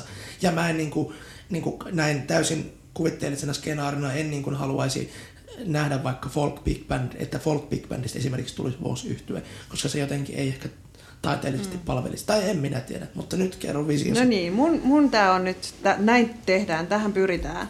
Elikkä jos tallari pysyy nelipaikkaisena jatkossakin, niin sitten se pysyy. Sitten tulisi niinku kaksi kolme paikkaista tämmöistä bändiä, josta toinen voisi olla tänne Etelän vetelät, niin kuin tämmöiset nuoret Etelän tyypit, eli siinä voisi olla joko helsinkiläisiä, tamperalaisia, just semmoisia nuoria hyviä bändejä. Tämähän olisi paljon vaihtoehtoja kolmella tai neljällä ihmisellä. Sitten pitäisi olla joku niin kuin saamelaisbändi, jossa voisi olla se sama kolme tyyppiä, eli semmoinen pohjoisen bändi, joka kiertäisi mm. siellä. Ja, ja sitten olisi vielä yksi yksinäinen runolaulaja. Yksinäinen se, runolaulaja. Niin, toki voisi, että jos ajattelee, niin, valtion, valtion kustantama runolaulaja. kaksikymmentäkahdeksan runolaulajaa. Niin, tässä olisi niin kuin tavallaan länsi, eli Tallari, sitten itä olisi se runolaulaja, sitten on ne etelävetelät ja sitten se pohjoinen. Tässä olisi valtakunnallinen mahtava systeemi. Ja vielä puhuttaisiin kymmenestä henkilötyövuodesta vasta tässä kymmenessä tai yhdestätoista, että ei pitäisi... olisi... Puolessa välissäkään Umon henkilötyövuosia vielä. Kyllä sun pitää sille runolaulajalle laittaa siihen kuitenkin kaksi henkilötyövuotta, koska hän tarvitsee tuottajan. Aivan. Niin unohdetaanko me romanit tästä yhtälöstä kokonaan? No nyt olisi kaksitoista. No jos otetaan Hilja Grönforsin bändille vielä neljä paikkaa lisää, niin sitten ollaan vasta kuusitoista. Siltikin ollaan aika vähissä niin mun mielestä tähdätään vuosissa. Sinne kaksikymmentä nyt. Ja niin, no mutta tämä oli hyvä lisä. Joo, no, mutta siihen voit laittaa niitä tuottajia niille bändiläisille, no, niin, niin silloin me saadaan kaksikymmentä. Yhteensä kaksikymmentä. kaksikymmentä, tästä lähdetään. Koska no, tuotantoa ei sovi unohtaa. Vähempään ei tyydytä. Eikö tämä ollut jinglen paikka?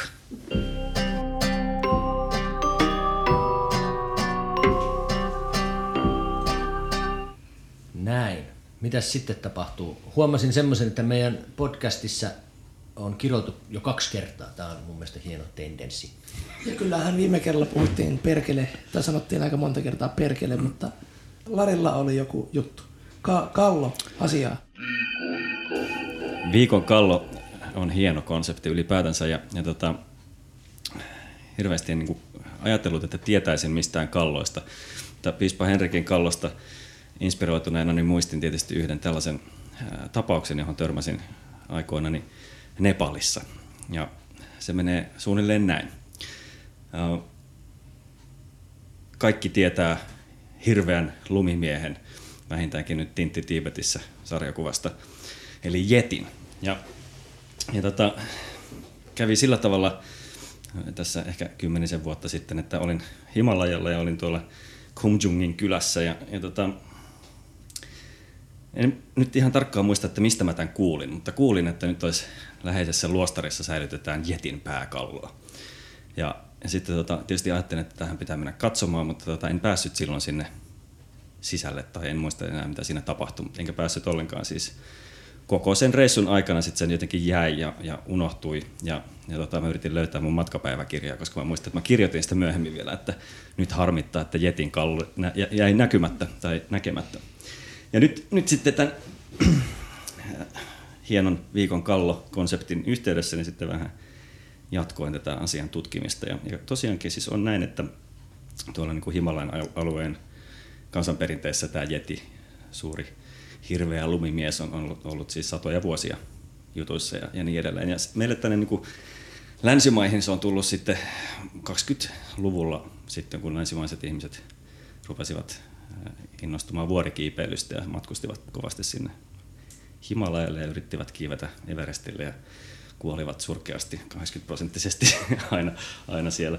Mutta jo kaksikymmentäluvulla oli siis otettu tämmöinen valokuva jostain mystisestä isosta jalanjäljestä. Ja, tota, ja se sitten herätti tietysti populaarikulttuurissa paljon kaikenlaista, että mikäs, mikäs eläin se täällä oikein vaeltaa. Ja sitten siitä tuli jo silloin siis paljon kaikenlaisia teorioita ja, ja piirustuksia, että minkälainen iso apinan kaltainen humanoidi siellä oikein liikkuu. Ja tota, sitten Sir Edmund Hillary, joka, joka siis oli tämä N S-ensimmäinen Everestin huiputtaja, tai, tai siis huipulle päässyt ihminen, ää, britti ja, ja hänen, hänen tota, oppaansa ja ystävänsä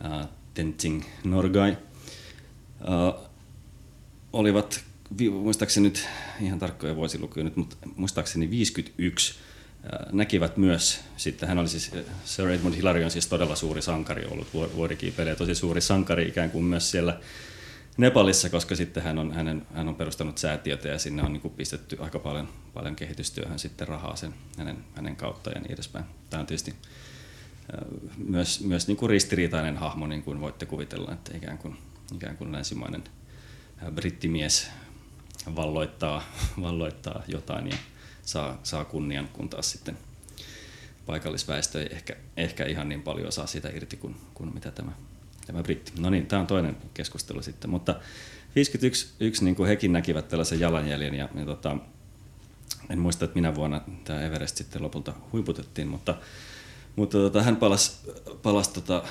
Hillary britteihin ja, ja sitten tota, rupesi puuhaamaan sitä, että nyt pitäisi lähettää retkikuntaa, että selvittämään tätä mystisen lumimiehen tarinaa. Ja tästähän tulee tosi pitkä juttu muuten näköjään. Mm-hmm. No niin. Kerro pois. Ja, ja tota, näitä oli siis, näitä retkikuntia oli ollut jo aiemminkin, mutta tota, sitten Sir Edmund Hillary sai viisikymmentäyhdeksän luvan sitten, että hän sai, sai niin kuin koottua retkikunnan ja lähti, lähti metsästämään, että missä tämmöinen on. Ja löytyi myös semmoinen upea dokumentti, missä, missä, koska Nepalin valtio oli sitten ollut jo vähän huolissaan, että, että tänne tulee nyt ulko, ulkomailta ihmisiä ja vie meidän kansallismytologiaa jonnekin muualle, niin sitten onko Sir, Sir Edmund Hillary tosiaankin sitten, niin minkä takia se oli Amerikasta? No jostain syystä Amerikasta oli tämmöinen niin kuin ohje tullut, että jos kohtaatte jetin, niin mitä pitää tehdä, että, että saa ottaa valokuvia, mutta valokuvat pitää ensisijaisesti toimittaa ensin Nepalin valtiolle ja ei saa ampua, ellei ole semmoinen extreme tilanne, että jeti juuri hyökkää kimppuun ja näin. Ja viisikymmentäyhdeksän tää, vai kuusikymmentä tämä toteutui tämä retki ja, ja tota, tässä yhteydessä Hillary tapasi Kumjungissa vanhan naisen, joka, joka tota kertoi, että hänellä on ollut, ää, tai heidän siellä kylässä on ollut yli, yli kaksisataa vuotta tämmöinen jetin kallo. Ja sitä säilytettiin luostarissa, ää, munkkiluostarissa siellä lukkojen takana. Ja, tota, ja he menivät sitä katsomaan, ja se on siis semmoinen, jos googlaatte ja katsotte kuvan, niin se näyttää vähän kookospähkinän kuorelta, vähän, vähän isommalta. Siis ikään kuin skalpista siinä puhutaan, eli, eli niin kuin päänahasta enemmänkin kuin, kuin kallosta. Se on niin kuin päälaki oikeastaan, mm. jossa on niin kuin nahkaa jäljellä siinä. Ja, ja tota, tosi kiinnostava, kiinnostuivat tietysti kovasti. Sivutarinana on, on myös jetin käsi liikkeellä tuolla ja se, siinä oli myös kaikenlaista kansainvälistä vakoilua ja upeata ää, juttua. Sen voitte lukea itse, kerron nyt vaan kallosta. tuota, sitten tietysti Hillary ja, ja kumppaneita kiinnosti tätä retkikuntaa, että, että onko tämä nyt sitten aito, että voiko todistaa, että tämä kaksisataa vuotta vanha kookospähkinen näköinen päälaki on siis mystisen, myyttisen lumimiehen kallo. Ja tota, he pyysivät, että voisivat ottaa sen, viedä sen ulkomaille ja, ja tehdä sitten testejä. Ja tämä oli sitten hirveän vaikeaa tälle kylälle, koska se oli tietysti, ajateltiin, että se on tämmöinen hyvin pyhä reliikki ja tuo onnea ja, ja on ikään kuin ollut, ollut hyvin tota, ää, varjellut Kumjungin kylää, joka, joka on, no joo, tästä vielä myöhemmin Kumjungista. Mutta, mutta tota, so, saivat sovittua niin, että Sir Edmund Hillary pisti kylän kehittämiseen, teki aika ison lahjoituksen sille luostarille ja, ja kylälle ja sitten ä, otti sieltä yhden munkin mukaan vartijaksi tälle kallolle ja sitten he lähtivät sen kallon kanssa maailmalle ja, ja, ja matkustivat siis ä, Yhdysvaltoihin ja Britteihin ja mun mielestä ainakin Pariisiin ja kävi niin kuin eri zoologien ja, ja, ja tällaisten ihmisten luona ja, ja tekivät siis tämän aikaa, kun D N A-testausta ei, mm. ei vielä niin kuin ollut olemassa, mutta että käytti niin kuin tosi monella Hillary, sitten munkki, kaveri ja sitten kallo astuvat aina sisään jonnekin, että nyt mikä tämä on. Ja, ja tota, se sitten kaikissa näissä kansainvälisissä arvioissa ikään kuin sitten todettiin, että se ei ole jetin kallo, vaan se on, se on tota antiloopin nahasta tehty tämmöinen niin kuin Ky- kypärän omainen asia.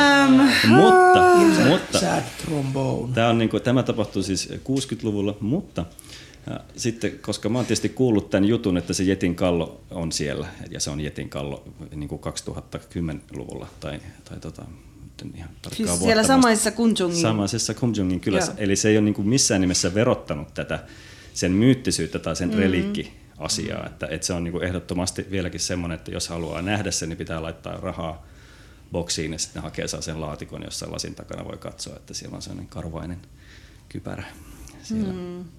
siellä sisällä.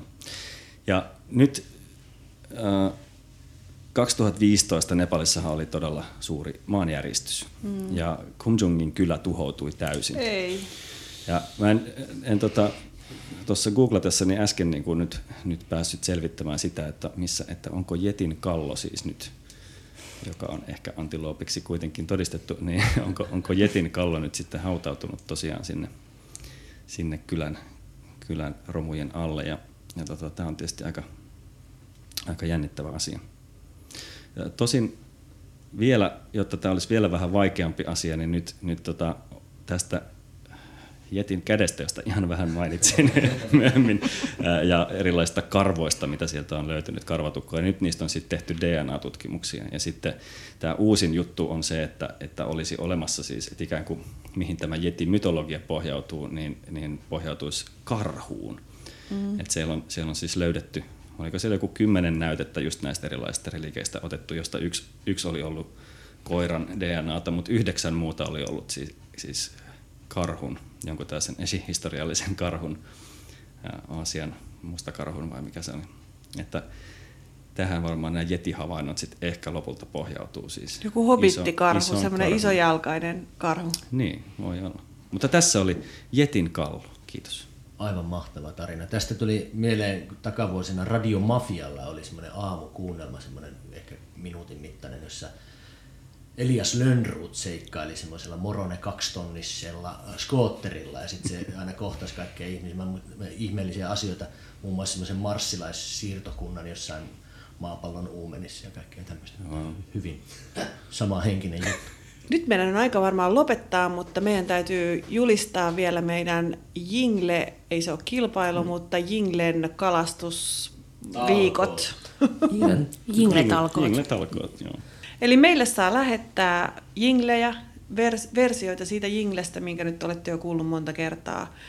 Saatte omalla tavallaan toteuttaa ainoa vaatimus, mikä Pekolla oli tähän, niin oli, että siinä pitää kuulua tämän ohjelman nimi, Surullista köyhää nöyrää. Ja pieni ongelma tässä on vielä se, että meidän podcastilla ei ole sähköpostiosoitetta vielä, mutta me tiedotetaan tästä asiasta sitten vielä meidän Facebook-sivuillamme, jonne sitten se sähköpostiosoitekin tulee. Mutta me ollaan nyt tämmöisiä kuitenkin silleen julkisia, tai että meidän yhteystietoja ne varmaan löytyy sitten. Pekko Käpille voi lähettää. Voi lähettää mulle. Ja, tota, ja ylipäätänsä se on hauskaa, kun nyt tätä meidän ykkösjaksoakin kommentoitiin tuolla internetissä, niin ilman muuta kommentoikaa yhä ja nämä hommat tästä etenee ja me opitaan puhumaan koko aika paremmin ja öö, tälleen niin kuin tietopohjaisemmin tai jotenkin. Ja muistetaan mainita kaikki tittelit ja tyypit. Joo, eli sitä Facebook-sivua saa käyttää keskustelualustana, jos haluaa jatkaa keskustelua jostain teemasta, niin siellä, siellä voi jatkaa. Sykähdyttävä taideelämys. Kuka saa aloittaa sykähdyttävä taideelämys? Mä aloitan no, täältä. Hyvä, joo. Hyvä. Ei tarvitse. Vielä tämän kevään menee, tämä menee vähän tähän pöytään, mutta ei se mitään. Kavereita on kiva suosia. Menee tämän kevään Tampereen teatterissa Pakolaiset, joka mun mielestä oli sykähdyttävää teatterin tekoa. Se oli erilaista, se oli semmoista, mitä mä oon kaivannut Tampereelle, ja siinä Pekko Käppi hienosti soittaa ja on säveltänyt musiikkia ja siinä myös erittäin hienosti tanssii ja on tehnyt koreografian Riikka Puumalainen Tanssiteatteri Minimistä, plus se koko työryhmä ja mielettömät lavasteet ja kaikki. Niin tämä on mun suositus. Pakolaiset Tampereen teatteri vielä tämän kevään menee. Joo, mä otan ehkä tämän, tämän viikon elämykseksi nyt kuitenkin tämän muissa. Voin pitää, voidaan pitää samalla pieni muistohetki Heikki Lahdelle, juuri pois menneelle pelimannille. Me ollaan, tehdään Oulussa just semmoista lentävän kalakukon kyydissä kiertuetta, jossa esit on yksi Heikki Lahden, Lahden kappale. Ja tota, oli jotenkin kauhean liikuttavaa, koska hän oli ainoa elävä, elävä muusikko, joka meillä oli siinä esityksessä esimerkkinä. Ja sitten hän kuoli kesken tämän meidän helmikuisen Pirkkaskiertoen, niin se oli jotenkin liikuttavaa. Ja, ja sitten Svängin Pasi Leino oli jakanut tuolla Facebook-sivullaan. Svängin, äh, Sväng on esittänyt sen saman kappaleen, nauhoittanut, mitä mekin esitetään, esitetään siinä tota, esityksessä. Ja se on siis joko Älä jätä tai Murmanskin tiellä sen kappaleen nimi. Ja pakko sanoa tästä kappaleesta vielä, että yksi asia, mikä siinä on myös liikuttavaa ja on semmoinen kiva tarina, mikä me kerrotaan myöskin lapsille, on se, että Heikkilahden isä on ilmeisesti sodan, tai ainakin kertoo tämmöistä juttua, että hän on sodan aikana oppinut tämän kappaleen venäläisen puolelta. Eli se, jotenkin se ajatus siitä, että just ne laulut on kulkenut silloin sodan aikanakin. Anne-Mari sivuaa tätä omassa työssään, eikö sivun? Eikö sullakin ole joku, vai kuvitteleks mä vaan? Ehkä mä kuvittelen vaan. Mutta musta on todella niin kuin jotenkin, kun universaalista rakkaudesta on puhuttu, niin musta on todella mahtavaa, että silloinkin kun ihmiset sotii keskenään, niin, niin kuin musiikki voi liikkua sen rintamarajan yli, niin kuin tämä Heikkilahden kappale on tehnyt. Ihan oikeassa olit, Petra, kyllä. Olen sivunnut tutkimuksessani näitä kappaleita, joita on soitettu rajan kummallakin puolella. No hyvä, se ei ollut mun unta tai mielikuvituksessa kehittämää tarinaa. Joo, ja sitten se on hauska, kun se tämä kyseessä oleva kappale, kun se on hyvin semmoinen niin kuin kansainvälisen kuulonen, se on, sitä on hyvin vaikea mun mielestä ainakin kohdentaa johonkin paikkaan. Kuunnelkaa. Ja me ehkä laitetaan se tänne soimaan, mä, mä en ole ihan varma vielä, että saadaanko me soittaa podcastissa musiikkia, mun pitää kysyä joltain viisaalta, mutta mahdollisesti tässä taustalla on tämä biisi jo soinut pitempään. Niin, ja sitten mulla olisi tämmöinen aihepiiri, tai siis mistä on diggailu viime aikoina. Tämä nyt ei mene suoraan kansanmusiikkiin, mutta tota, Faaraa Pirttikankaan uusi levy Syvä Savo ilmestyy justiinsa. Ja tota, mun mielestä tämä Faaraa Pirttikangas, eli Pekka Pirttikangas, laulaja lauluntekijä Savosta, Varpaisjärveltä alkujaan, niin on hyvin merkittävä tämmöisessä siinäkin mielessä, koska hän käyttää tosi paljon tämmöisiä Savo, tai Savosta kumpuavia aihepiirejä, että se niin kuin tämmöisiä käyttää savolaisia tunnettuja hahmoja, vaikka Räpylä Niiranen ja tämmöisiä, tai Silvo Sokka, joka lavasti tämmöisen niin kuin avaruuslennon ja tämmöisen niin kuin onnettomuuden, niin, että hänen rakettinsa mukaan tota, oli tehnyt haaksirikon johonkin läheiseen järveen. Ja siitä tuli itse asiassa kauhean kansainvälinen juttu, että sitä raportoitiin ympäri maailmaa. Mutta tämmöisiä hahmoja e, muun muassa, mutta sitten semmoista niin kuin, mun mielestä hyvin tämmöistä savolaisperinnettä tihkuu nämä Pekan tekeleet aina, että mä lasken sen tämmöiseksi niin kuin perinnejatkumoksi myös tämän Pekan työt. Mä haluan, mä oon koko tämän, tai puolet viikosta makasin kotona flunssassa, joten oli, oli aikaa esimerkiksi, esimerkiksi katsoa televisiota. Ja kuin tilauksesta tiistai-iltana Ylellä alkoi mielestäni aivan mahtava Mökkitie Recordsin toiminnasta kertova dokumenttisarja Unelmia ja studiohommia, jossa muun muassa tässäkin podcastissa mainittu Mauste tytöt käy pyörähtämässä studiolla. Musta on ollut hirvittävän hauska. Katsoin siis koko sarjan heti, koska se on Areenassa nähtävissä. Se tulee sitten kakkoselta kerran viikossa tiistai-iltana kello kaksikymmentäyksi. Mut niin seurasin siis, että tämä on koskettanut suurta, suurta osaa internet-sosiaalisesta, tai internetpiiristäni. Ja mua on huvittanut se tapa, miten ihmiset on jotenkin kauhistelleet sitä, että että siellä levyyhtiön sedät yrittävät nyt tällaisia jotenkin ö, tuota, punk-muusikoita survoa johonkin muottiin, kun taas mulle tuli ehkä päinvastainen fiilis, että, että se, se, tai siis ei välttämättä, mutta siis se kertoo hirvittävän hienosti niin kuin dyna, siis kaikenlaista niin kuin, tavallaan musabisneksen dynamiikasta ja toisaalta siitä, että, että tämä kyseinen Mökkitie Records toimii jossain betonibunkkerissa Espoon laidalla, että siinä on kyllä kaikki niinku prestiisi tosi kaukana. Että siis se on ihan tosi, niinku, tosi puuhastelulta, semmoiselta sympaattiselta puuhastelulta vaikuttavaa hommaa, vaikka sitten siinä käydään Urho Kekkosen kadun kattohuoneistossa Asko Kallosen puheilla Arttu Viskari ystävineen pitsaamassa uusia biisejä ja Asko Kallonen on silleen, että ei tehkää tämä ja tämä paremmin. Mutta mut tavallaan se niin kuin Että onko se tullut sitten jollekin ihmiselle yllätyksenä, että musabisnes on niinku, tavallaan tollasta. Että musabisnes on musabisnestä. Niin, että tavallaan mua ihmetytti alun perin se, että miksi tämmöinen Mauste tyttöjen kaltainen niinku hyvinkin D I Y-yhtye niinku ylipäätään halusi lähteä tuohon hommaan mukaan, koska se nyt oli kuitenkin aika selvä homma, että ei se mitään tällaista niinku Jukka Nousiais-tyyppistä niin kasettisuhina-soundia ole, vaan kyllä siellä kuitenkin halutaan tehdä sellaista aika niin rajoystävällistä. Ja mun mielestä niin kuin, ottamatta nyt yhtään kantaa, että kumpi on parempi, mun mielestä on tosi hienoa, että, tai siis molemmille on ehdottomasti paikkansa, mutta mut tavallaan suosittelen katsomaan, siinä on tosi, tosi mm. rankka meininki. Mä voisin jatkaa kyllä suoraan tästä, koska tota, mä, mä just mietin, että viimeisen viikon aikana, mitkä on ollut sellaisia niin kuin säväyttäviä hetkiä, niin, niin pakko sanoa kyllä, että ehkä yksi säväyttävimpiä hetkiä oli, oli siis Mauste tyttöjen keikka tuolla Valoa-festivaaleilla Tampereen O'Connellsissa.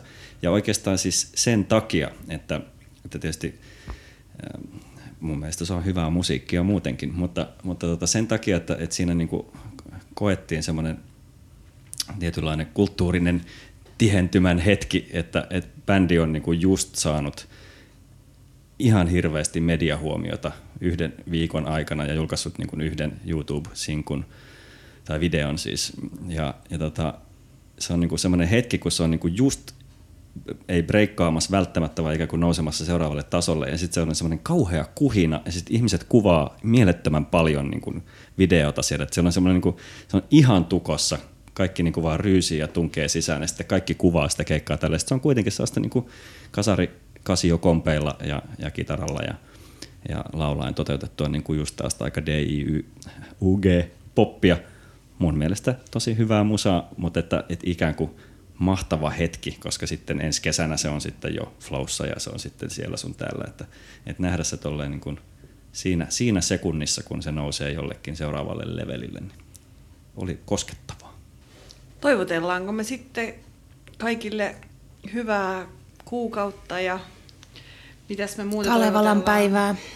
Me ei olla tänään pyydetty anteeksi keltään eikä nöyristelty mihinkään Totta. suuntaan, mitäs tää on mahdollista. No me, voidaan, me voidaan sen verran tehdä, että tietysti niin kunnioitetaan paitsi Heikki Lahden muistoa, niin, niin tässä niin viime jakson ja tämän jakson välissä on lähtenyt myös Matti Nykänen, Harri Marstio, Olli Lindholm, Ismo Kallio, Ismo Kallio ketä muita tällaisia merkittäviä kulttuurivaikuttajia ja hahmoja nyt. Toivottavasti ei kauhean montaa.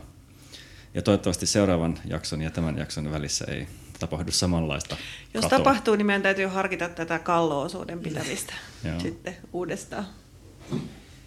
Ei sillä näiden tapahtumien kanssa mitään tekemistä, voisin väittää. En tiedä. Joo. Jinglejä tulemaan sitten vaan. Ensi kertaa. Kiitoksia. Kiitoksia. Kiitos, moi moi. moi.